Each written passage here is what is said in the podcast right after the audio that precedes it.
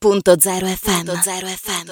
E la mattinata continua in musica qui su Radio.0, ma anche con tantissimi appuntamenti che vi portiamo a scoprire in regione, in Friuli Venezia Giulia. Infatti è tempo anche per noi qui su Radio.0 di spostare e riportare all'indietro le lancette dell'orologio, addirittura pensate un po' di 700 anni. Ve l'abbiamo già anticipato, ma ormai mancano eh, pochissime ore all'apertura dell'evento Tempus Est Iocundum. Ci spostiamo infatti subito a Gemona del Friuli, ma io non vi anticipo ancora eh, di più di questo questa nuova edizione perché abbiamo in collegamento con noi, ho il piacere di avere con noi Gabriele Zilli, do- direttore artistico dell'evento. Gabriele, ben ritrovato.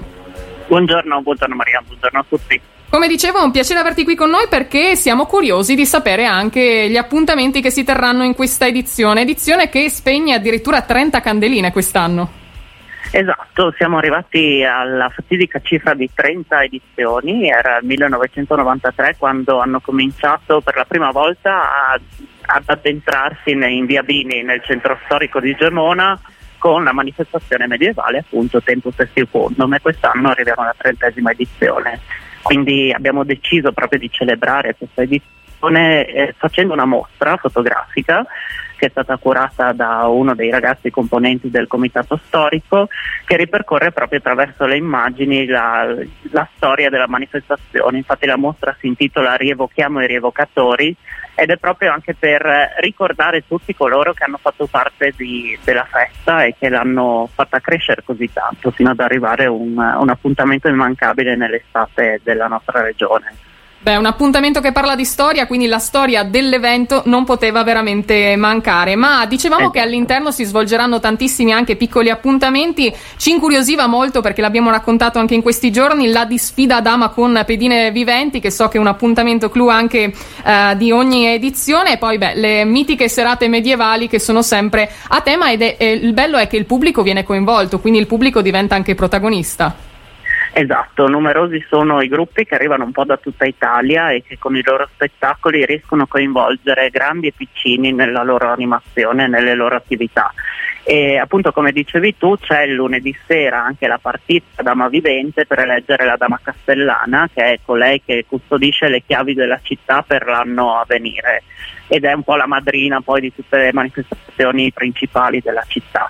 E chi si sfiderà alla partita Dama Vivente lo scopriremo domani sera, venerdì, partita, nel palio del Niederlech, che è un palio che si ispira a questa tassa medievale che ha un po' reso Fiorente Gemona in epoca medievale, in cui i commercianti erano costretti a scaricare le merci dal proprio carro e ricaricarle su un altro carro, ma dovevano per forza dormire qui a Gemona. E quindi le varie borgate, che sono 10 che partecipano al palio, fanno proprio una corsa col carro pieno di salumi, di formaggi e di oggetti che devono ca- scaricare su altri carri e poi eh, ricaricare appunto su un carro nuovo.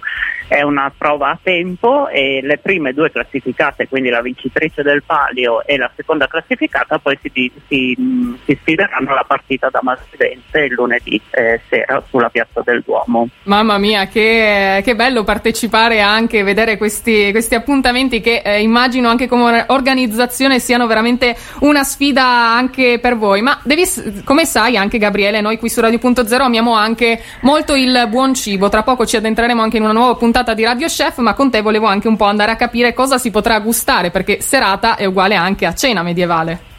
Esatto, e una cosa a cui ci teniamo molto è appunto di proporre nelle numerose taverne che ci sono nella festa, che quindi ogni avventore può scegliere di quale taverna addentrarsi, e ci sono dei piatti, noi, a noi piace chiamarli dal sapore ormai perduto, piatti che non sono così scontati da trovare sempre nei ristoranti di adesso.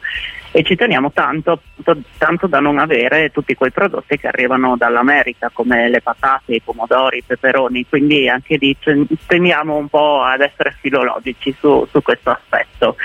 E quindi le, nelle numerose taverne si possono appunto assaggiare piatti di, col maiale o piatti anche un po' vegetariani, insomma strizziamo un po' l'occhio anche a coloro che non possono mangiare carne e poi ci sono eh, numerose birre e c'è il vino mielato che è una particolarità della nostra festa, quindi un vino bianco dolce che viene speziato con pesche e miele.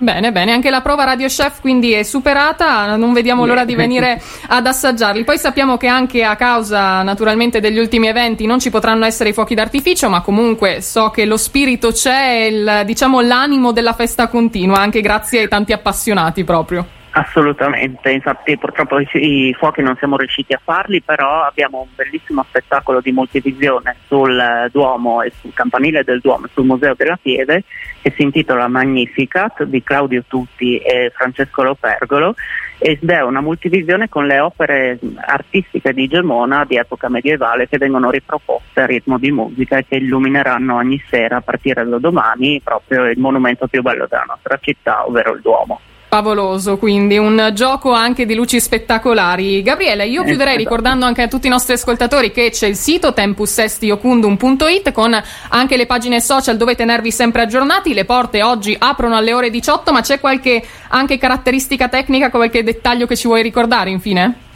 Allora, sì, Posso dire che da domani ci saranno anche i bus navetta, quindi se non volete addentrarvi nel centro a cercare parcheggi potete tranquillamente lasciare l'auto del 2022 in zona stazione a Gemona, salire col bus navetta e quindi addentrarvi proprio a piedi nella manifestazione, proprio calandovi in epoca medievale completamente. Mi è piaciuta quest'auto del 2022, molto, molto, molto, a tema anche questo. Bene, esatto. Gabriele, allora direi che è tutto, abbiamo raccontato tutti i dettagli ai nostri ascoltatori, ora è tempo tempo di venire a vivere il tempo passato direttamente a Gemona. Quindi ci rivediamo anche con voi, ascoltatori, a Tempus Estiu Cundum, direttamente a Gemona del Friuli. Grazie a Gabriele Zilli per essere Grazie stato con noi, ma ci risentiremo ancora per gli aggiornamenti. Quindi, Gabriele, preparati altri dettagli e altre curiosità da raccontarci.